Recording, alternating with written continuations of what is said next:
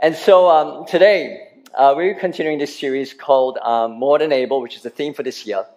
And thank you. And it's part of um, a stepping stone towards our vision, which is, uh, let's say together, ready, one, two, three, to build disciples who represents Jesus to everyone, everywhere, with everything. Now, I had um, a pastor that I knew, a senior pastor, who used to give out money to their youth kids if they could remember the vision statement. Now, I'm not going to do that because I'm a cheap pastor. Okay? But why don't you turn to your neighbor and repeat the vision statement to each other? Yeah, go. Okay. Now, how many of you guys got it right?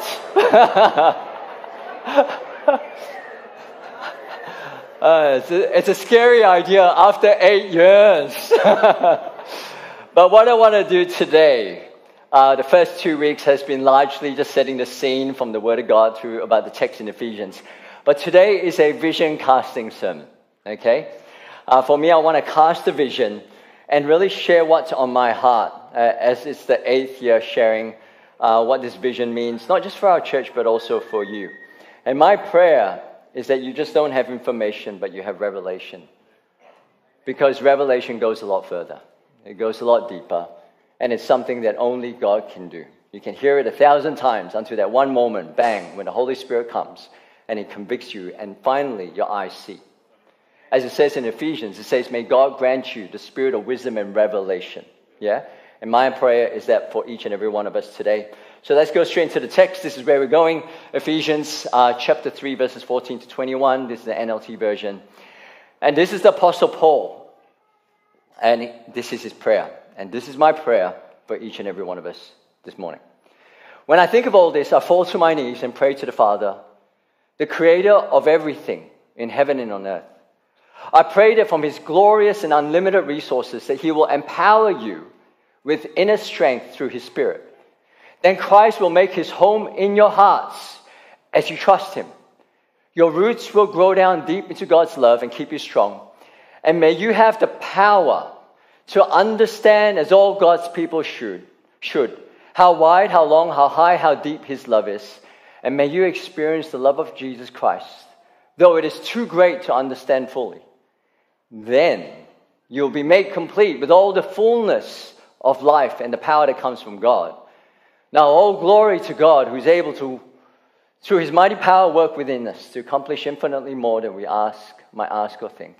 Glory to Him in the church and in Christ Jesus through all generations, forever and ever. Amen. And this is the word of the Lord. Let me just pray.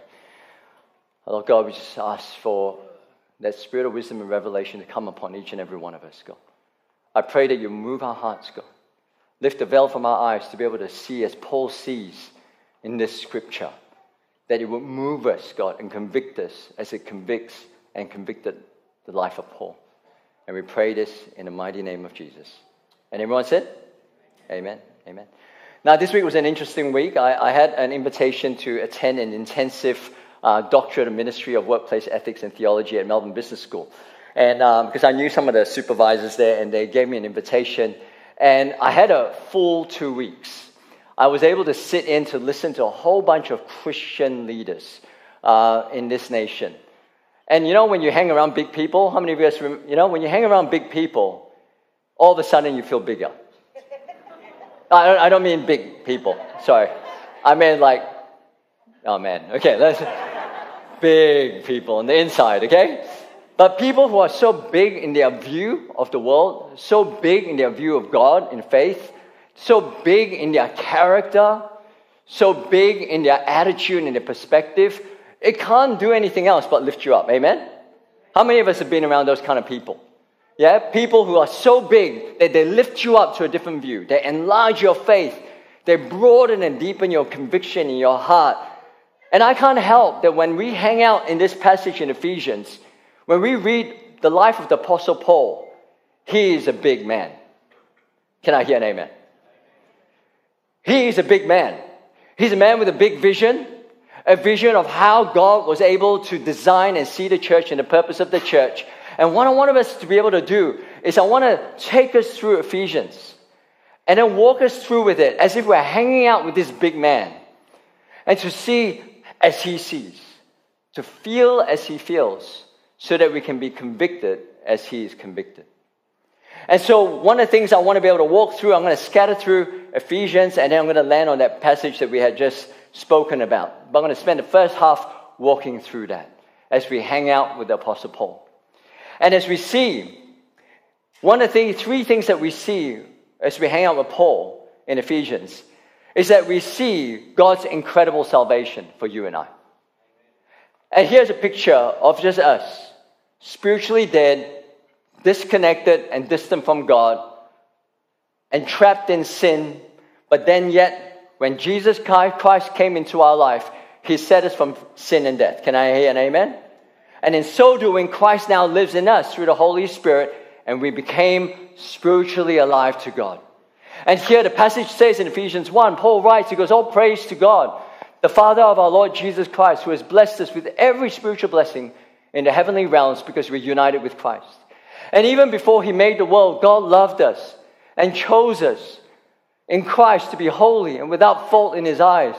And God decided in advance to adopt us into his own family by bringing us to himself through Jesus Christ.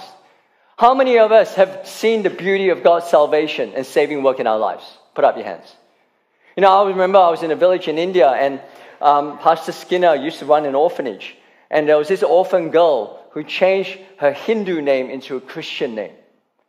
And Pastor Skinner would say, Would you want to do that? Why would you want to do that? Because, but then she said, When you adopted me and you took me into your wing, into your house, and I experienced new life, how can I not but change my name?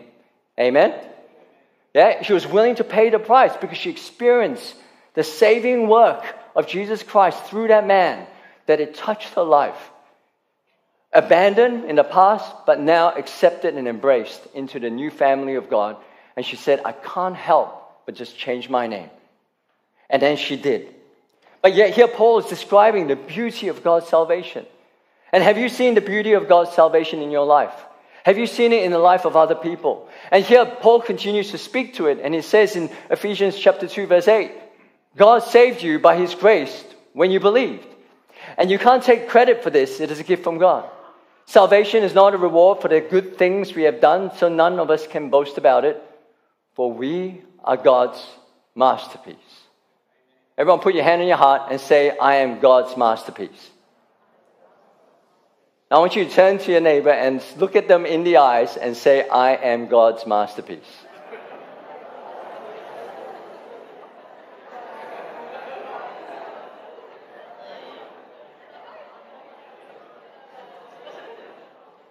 And you were so uncomfortable when you did that. You don't believe it. You don't believe it, right? But yet, when you see with the eyes of your heart, it is one of the most beautiful things. Because you know how broken you are. You know you were dead without God. You had nothing to give. You had everything to lose. You wanted to hide in shame. But God, by His grace and mercy, not anything of your own merit, but by faith in Christ Jesus and what He had done on that cross, we were forgiven, given a new heart, a clean slate. And he says, Now you are my masterpiece. And it says, In this, he has created us a new creation in Christ Jesus so we can do the good things he has planned for us long ago. I have seen the beauty of God's salvation saving work, taking imperfect, broken people, conquering us by his love, changing lives from the inside out in ways that only God can do. And I saw the beauty, and we see the beauty of God's salvation. But Apostle Paul doesn't just stop there. He then takes us on this journey and he causes us to see the beauty of God's plan. And here he describes and he says, and this is God's plan, the church. Now, I don't know what you think about when I say the word church. Maybe you're thinking about Clayton Church of Christ. You're thinking about how the gathering of the believers in a local, certain local space or the services or whatever. But here, Paul sees the beauty of God's great plan, and that is the church.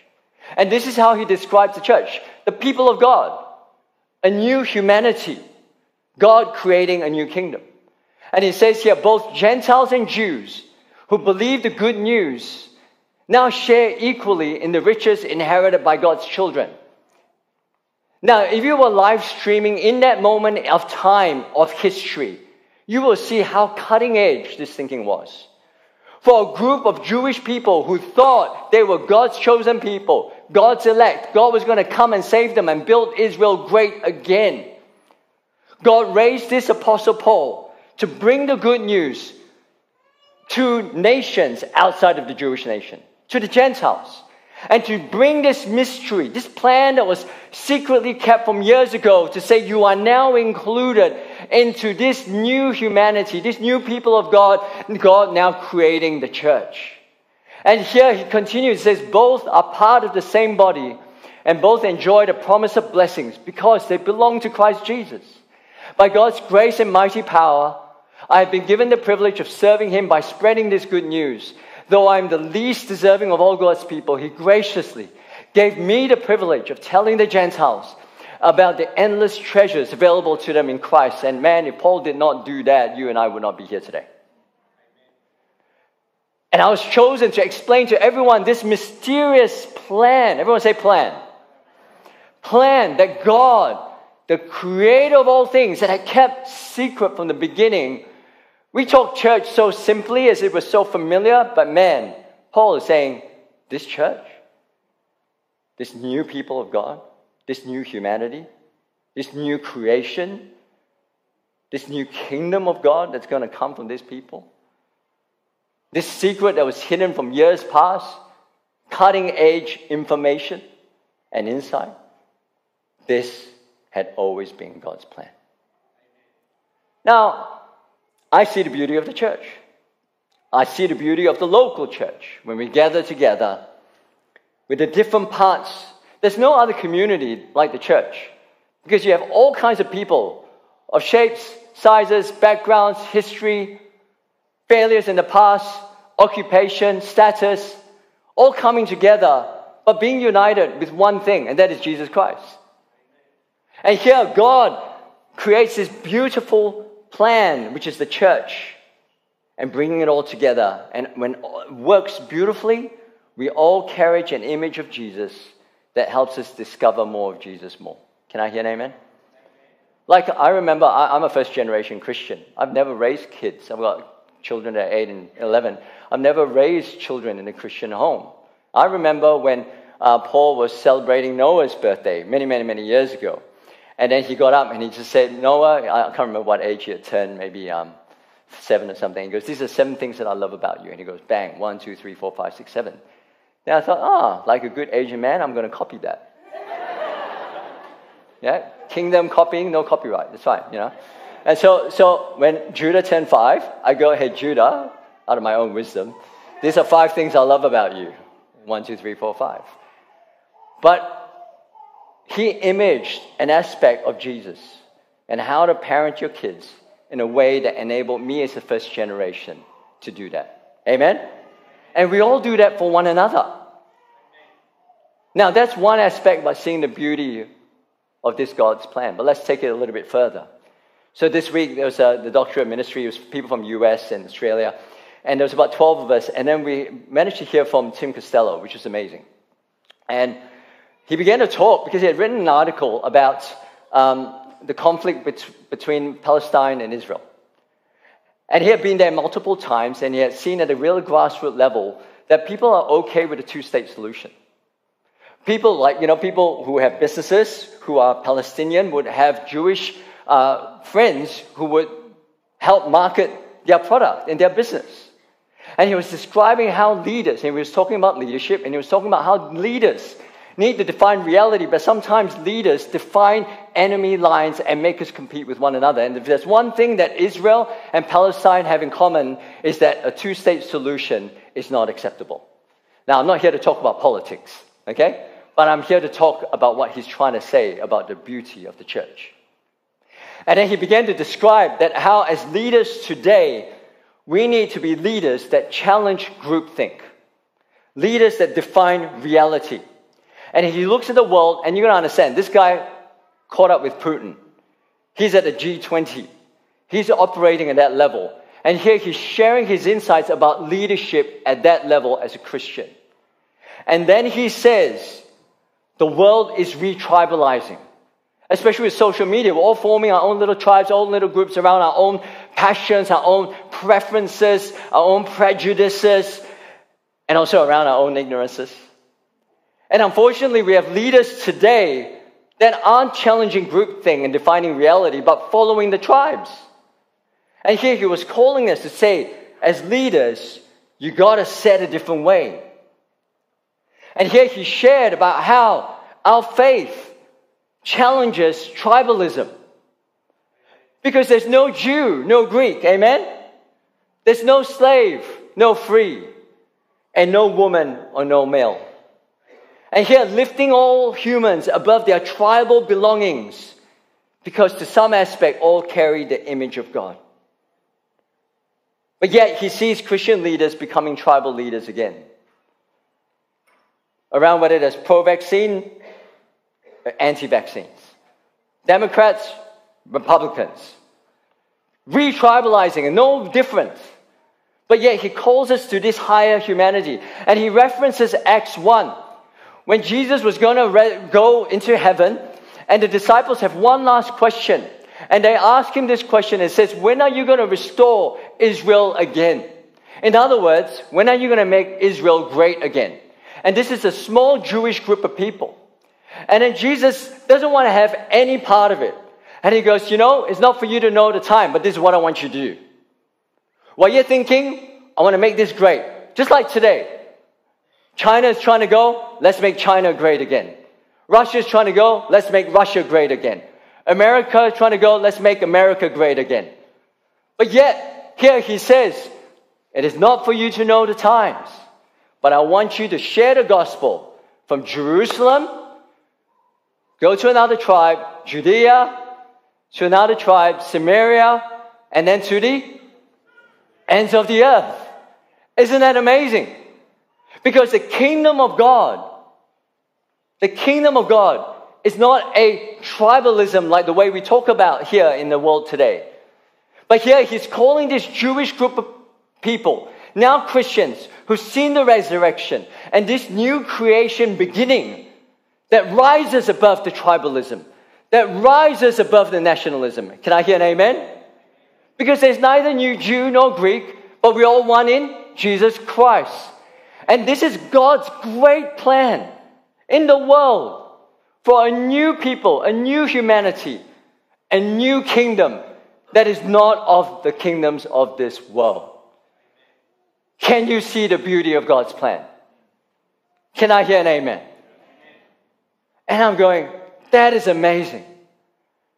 Hanging around with a big Christian leader, taking you up to the heights, to see God's plan like the way Paul saw God's plan for his church.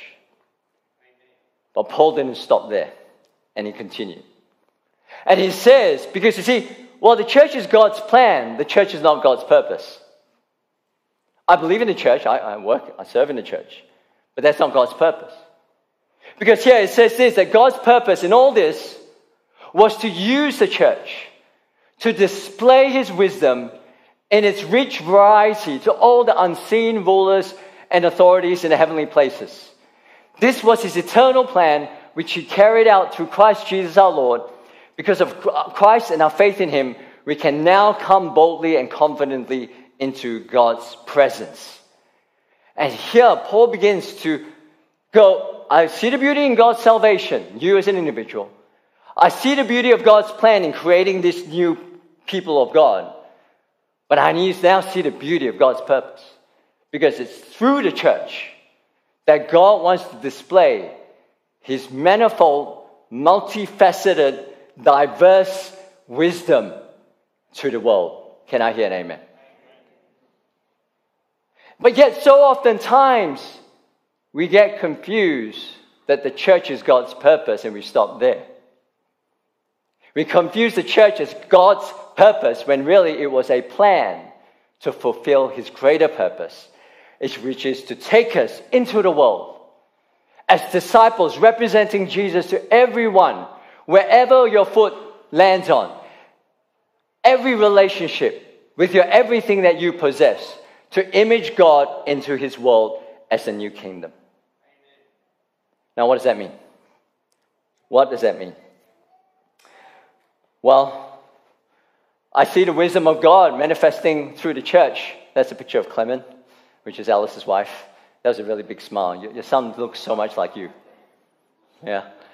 But that was him sharing, uh, doing an evangelism at, with the other churches on the streets. And he sent that through the leaders' chat, and someone was healed and someone accepted the Lord. Amen? I see snippets of that, where here we see God's healing and salvation. I've got a friend, his name is Herbert Um. And many of us would know religious instruction was kicked out of Victoria, right? They were too overt. And then they had not really established an alternative, you know, general religious education. But Herbert Um, with a, a few others, with Tim Costello and a few others, started this thing called Faith Values, which is probably quite covert, not many people know about it. But through friendships, have established relationships with the Department of Education and has c- connected with other um, religious people of religious faith. Because at the moment, in Victorian schools, secularism is the key worldview around there. Amen? And so what they're finding in the education sector is that many students are now going to now private schools and, and, and private like independent schools because they want to have a worldview that fits their worldview. And the government is recognizing that and recognizing the need to be able to bring this kind of unity together. And so they saw an open door into the educational sector to re- prevent just the secularist worldview from dominating our future generations. And say, we will rise and develop a curriculum that all your religious teachers, all your teachers in all the public schools will have to teach on different worldviews, but they will also prevent, present the Christian worldview. Can I hear an amen? This is, this is someone, the church, manifesting the wisdom of God. And what he needs is educators and teachers to run a pilot program for this year. And if that works, that will be rolled out into other things. So if you're an educator, a teacher, come speak to me. Yeah? But this is a picture. I'm just trying to lift our vision to see God's church manifesting the manifold wisdom of God. I had a chance to listen to Jenny George. Jenny George was the previous CEO of Converge, which is a, anyway, um, she's now the Dean of Melbourne Business School. And I remember sitting in there listening to her as she talks about well being. Well being is a huge kind of, you know, um, um, fashionable word and catchphrase right now. But a lot of times when you talk about well being, it tends to be just about me. But historically and biblically, well being, obviously, we know comes from God and it's in right relationship with God and everything else. But it also brings about the virtuous life into it. And here we see the church representing godly virtues and bringing that into how you run businesses and how you think about well being. I listened to this guy, his name's Dr. Paul Toomey. I've never heard of him before, but he was amazing. This guy is like Mr. Internet. But the Catholics had used him to develop ethics in AI. And they, they, they had just released a, a paper, and this is what he says the church must have courage because what does the church have to say from its ancient wisdom to artificial intelligence? Christians should not feel assaulted or defensive, but allow these new cultural things to stimulate us to explore how to communicate and integrate our faith in new and purer ways. And with his input, the Vatican developed an ethical framework around AI. Guys, you may not know a lot about AI. Some of us know more than others. You can't run away from this. This is the world that our future children is going to live in. Can I hear an amen? And as Christians, we're going to be front footed and go, our faith speaks to that. And how do we bring that into the space that really can speak into and manifest God, express God's manifold wisdom into the world? Another guy, his name is Richard Lewer, bringing God's story into the arts. Now, I had a chance to go to the NGV, the Triennial. How many of you guys went there? Put up your hand. No one? I'm not that cultured. Eugenia made me go. No, I'm not kidding. yeah, now, it's the National Gallery of Victoria, and, and it's one of the key art center, and it's a one in three year celebration in choosing their, their displays and who, who are, which artists they will display. And I remember going to that space uh, with my family, my mom, my stepdad, and uh, Eugenia and the kids. And then we went down there. The first thing I noticed was this statue. I don't know who she is, but she's some kind of famous artist, and she was kind of rapping, and it was a, an, a statue of herself. And it felt very secular. Everyone was kind of going around there. And then so I decided to go upstairs and look at the other displays. So anyway, we entered into this room and we saw this display, this whole floor, just on this. Okay? And when you walk into this room, you're confronted with all these words like, My son wants to be an artist, but he is terrible. I would vote for Trump. Tim pees in the shower. Or even, I wish I was single. I need to love myself more. I like it when my friends are jealous of me. And then you go into the space, and then there's, it's almost like a confession space. And then when you walk into there, then you walk into the next room, then you start seeing the creation story.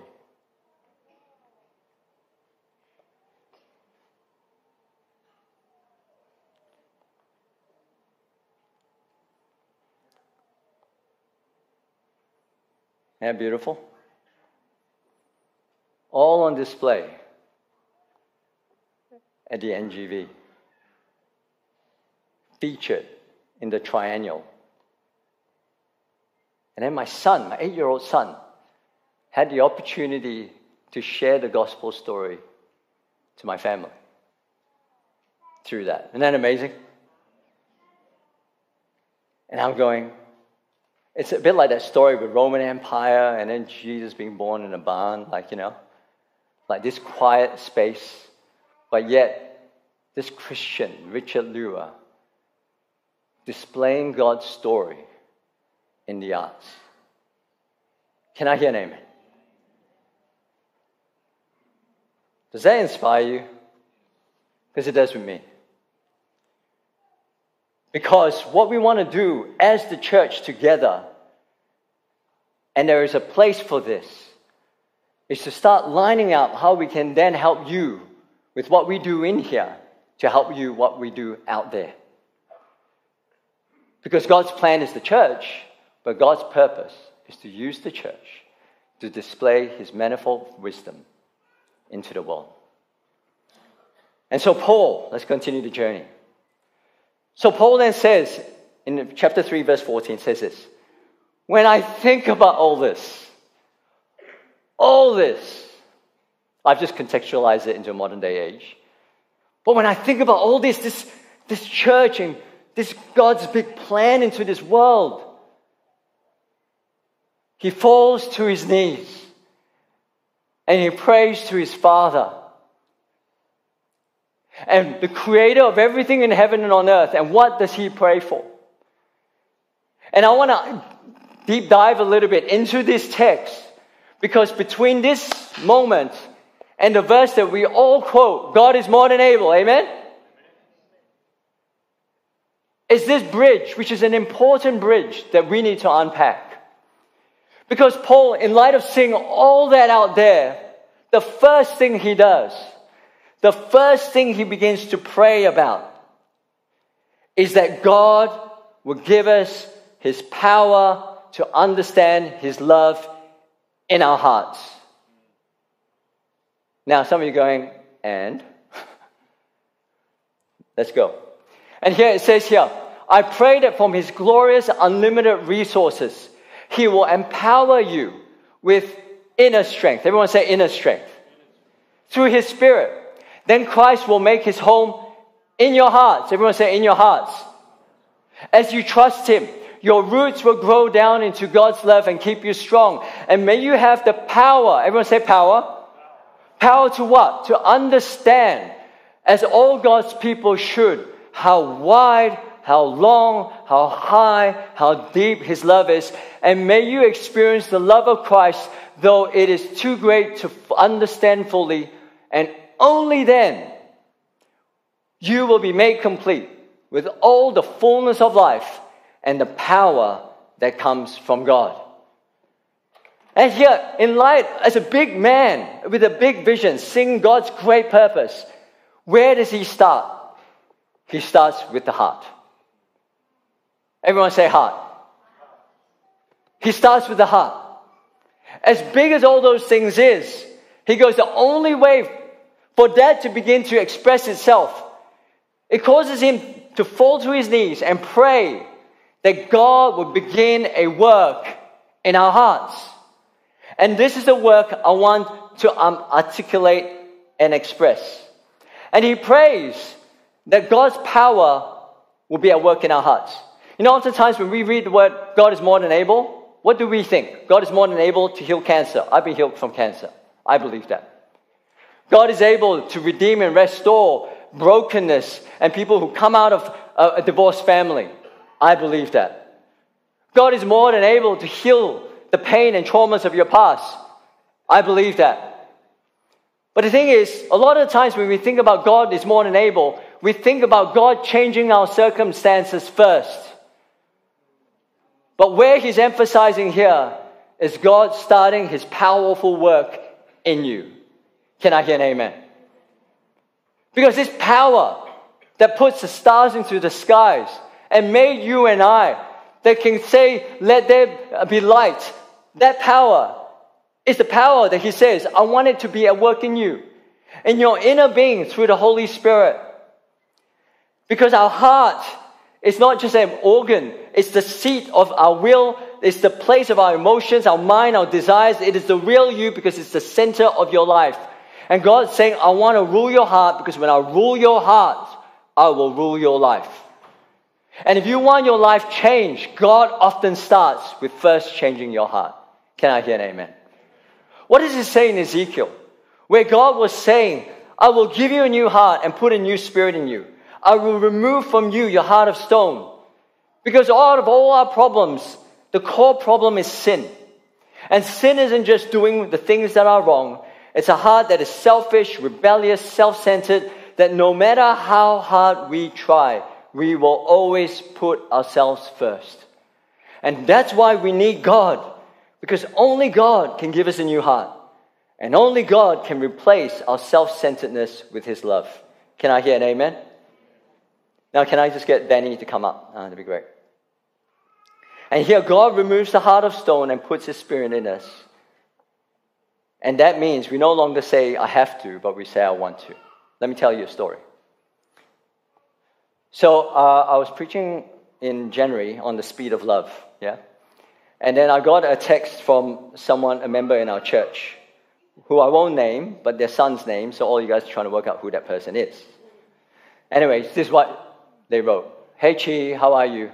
I want to thank you for the word on Sunday. I thought it was super relevant and convicting. I've been thinking about the way in which God loves us recently, and your sermon helped unpack that a bit more for me personally.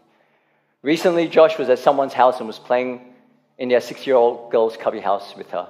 Suddenly he comes towards me all teary eyed, and I found out she had hit his head with a broom. And me, angry face, right?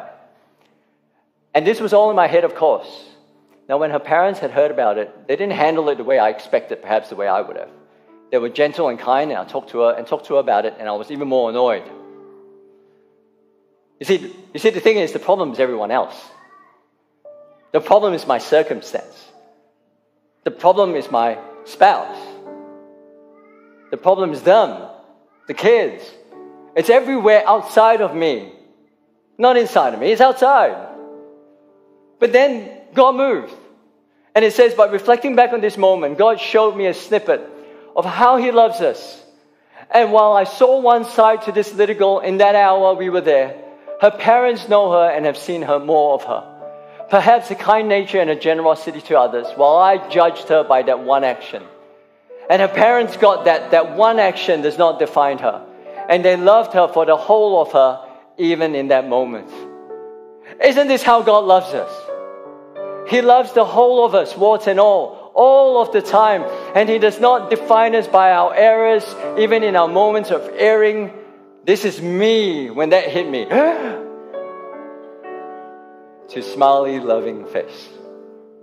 So thank you for highlighting that He also loves me and deals with me at my pace of speed. I was super comforted to hear that. Can I hear an amen? That is an everyday story of this passage.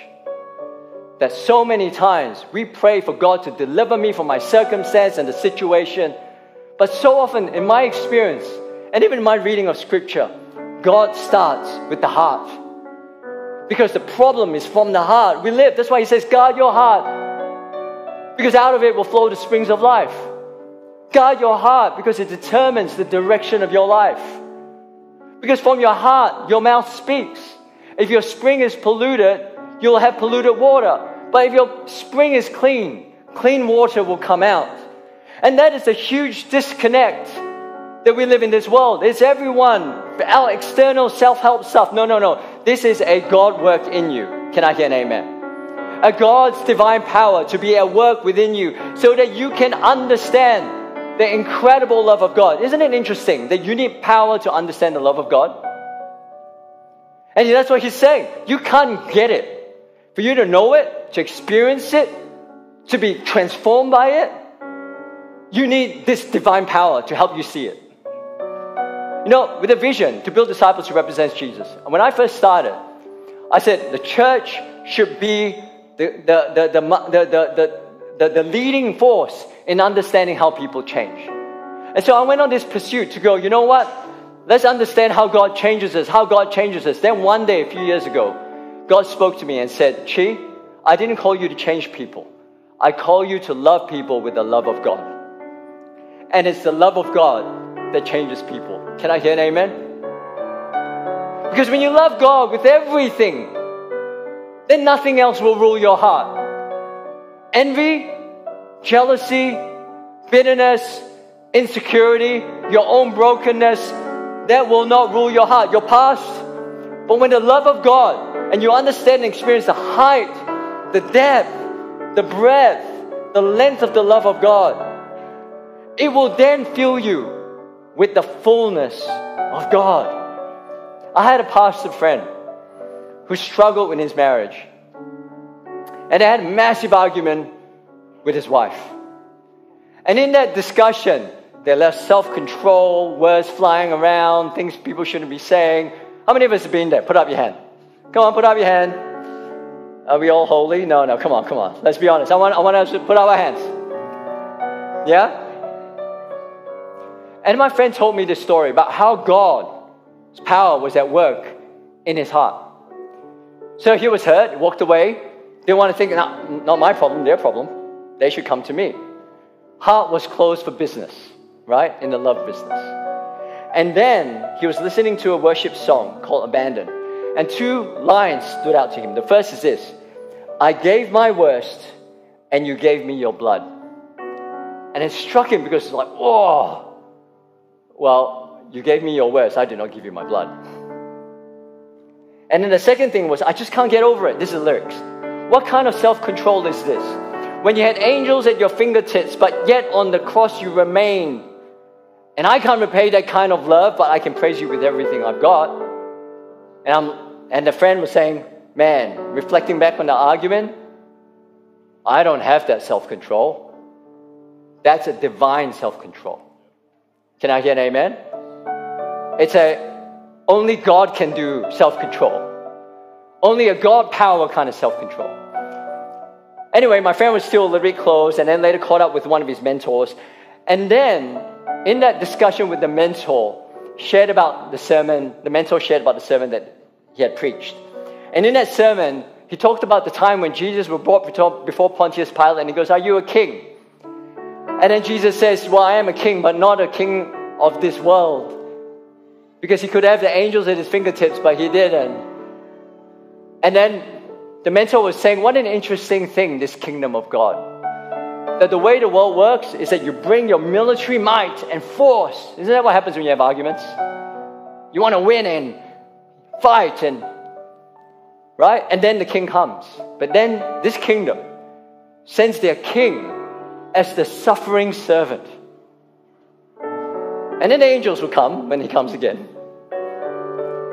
And then in that moment, my friend was convicted. Because that's the only way you can win the human heart. And that was the moment that God's powers was, at work in his heart to turn back and to go and go, I'm going to serve you. And it healed their marriage. Can I hear an amen? It's not a self help kind of thing. It's an insight where he understood God's incomprehensible love in a way that it filled him with the fullness of God's love. Is this okay? Now I want to share this last story and then I'll, I'll give a challenge. Yeah? Because you see, when we have the transforming power of God's love in our lives, and when we allow it to reshape our desires, priorities, and perspectives, it is this love that gives us hope in adversity. It helps us to have peace in turmoil. It helps us to love our enemies. It gives us the power to forgive and the desire to reconcile. It gives us the wisdom and guidance to make decisions out of faith and not fear. When you start with the heart, it affects every area of your life. Now, I caught up with Pastor Michael Jensen. He's a uh, Presbyterian church pastor here. Many of you guys know he's part of the Together Clayton network. And he shared this with me, which I thought was so deeply profound. He goes, Chi, we must challenge sin in the church. Because when sin has the church, Satan doesn't have to fight the church. But when the church deals and confronts and challenges sin, then Satan has to fight the church. Can I hear an amen? Isn't that good? And this is what God is doing. Because you see, sin steals the life of God from us. It stops us from being able to express the manifold wisdom of God into the world. But when we know and begin to understand how God first changes our hearts, and then we allow Him to do that, we can then start seeing Him change our life. And so that's why I believe, in light of the vision that Paul had, about this big picture about the church. He goes all back to the beginning and he goes, start here. And that's what we're going to do as a church. Can I hear it? We're going to start with the heart. And over the years, you'll see us line up what we do in the church and how we do it. And you're going to line up what that means and how it empowers you to be in the world manifesting God's glory. Because we don't just build disciples for the church, but into the world. Now to Him. I hope you can read this text with a different understanding. Now to God. Let's read it together. Ready? One, two, three. Now to Him who's able to do immeasurably more than all we ask or imagine, according to His power that is at work within us. Amen. And that was the doxology. God changes our lives by first changing our hearts. And I want to land it here. You will hear more and more of this in the time to come. But the key challenge I want to bring forward to us as a response. As a leadership, we've been planning this in the back end for the whole of last year. We've got this thing what we call Heart Retreat, right? And we're going to have two retreats. But what we want to do is invite you for those who feel convicted out of what I've just shared, you go, you know what? That is so true, Chief. It starts with the heart. I want to know how that happens. I want to know how that happens, how God does that work in my heart, and what do I do, and how do I walk with God in that? Because I've tried so many other things in my life and it has not worked. But I hear what you're saying. The Holy Spirit's convicting me and says, Yes, I thought it was a problem with my marriage. I thought it was a problem with other people and my job but I realize now it has to begin here. So, God, change my heart. If that's you, this is the retreat for you. We want to be able to invite you on this transforming journey through these retreats because it will focus on the core of who you are at a heart level. Underneath all your roles and labels, there's a part of us that always wants to be more like Jesus. And this is a retreat that focuses on growing that part of yourself. We believe that God has a desire to speak to us and lead us in every moment of our life because we take our hearts everywhere, in the good times as well as in the bad. But how do we walk with the Holy Spirit, with the Word of God, with community, and see God do that heart work in us that leads to a transformation in our life work? And so, if that's you, we want to put an expression of interest, okay? So it's a Friday night, full day Saturday. We've got um, kids program available. It's totally free. But we want early adopters to walk with us so that we can sharpen this more and more. And this is going to be a, a core DNA piece for how we build these disciples who represents Jesus to everyone, everywhere, with everything. That sounds good?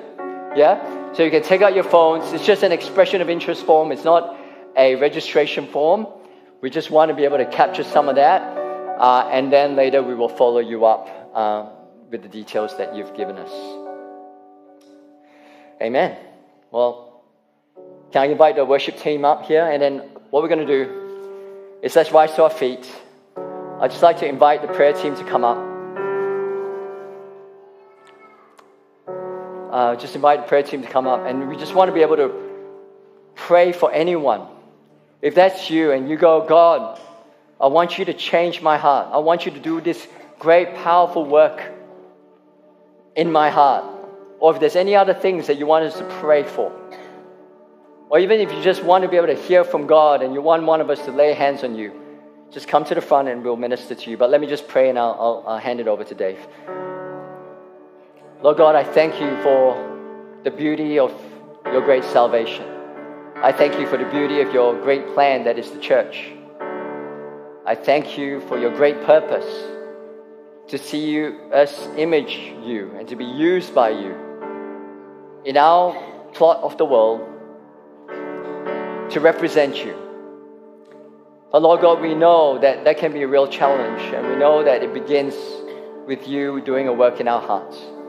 And so, God, I pray that today that you give each and every one the spirit of wisdom and revelation, and pray that your spirit will give us the inner strength through your Holy Spirit to grasp the immensity of the love of God, that we can end all live to the fullness of God in our life. Amen.